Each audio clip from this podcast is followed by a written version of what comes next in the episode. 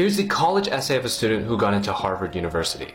Pungent yet dangerous, notorious for its striking aroma, voted one of the most repulsive odors in the world, and yet I can't restrain myself from coming back for more.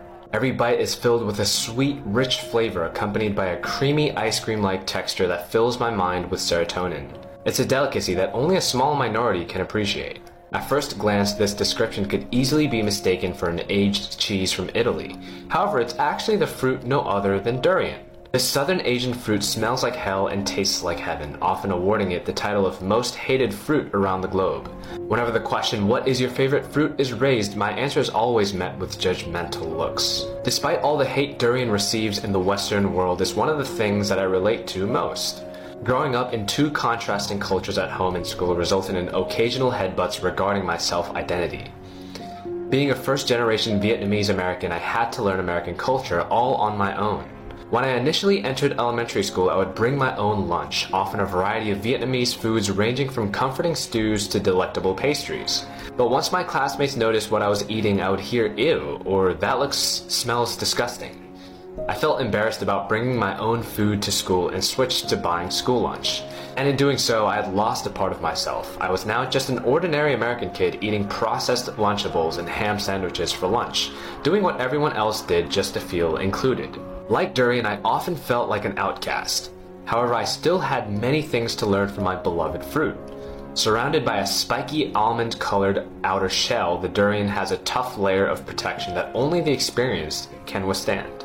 Five years of school had passed, and everyone that I thought was a friend ended up being zoned into a different middle school. Initially, I was devastated. But little did I realize this was the fresh start that would change everything. Entering homeroom, I was pulled into a group of people and immediately formed new friendships.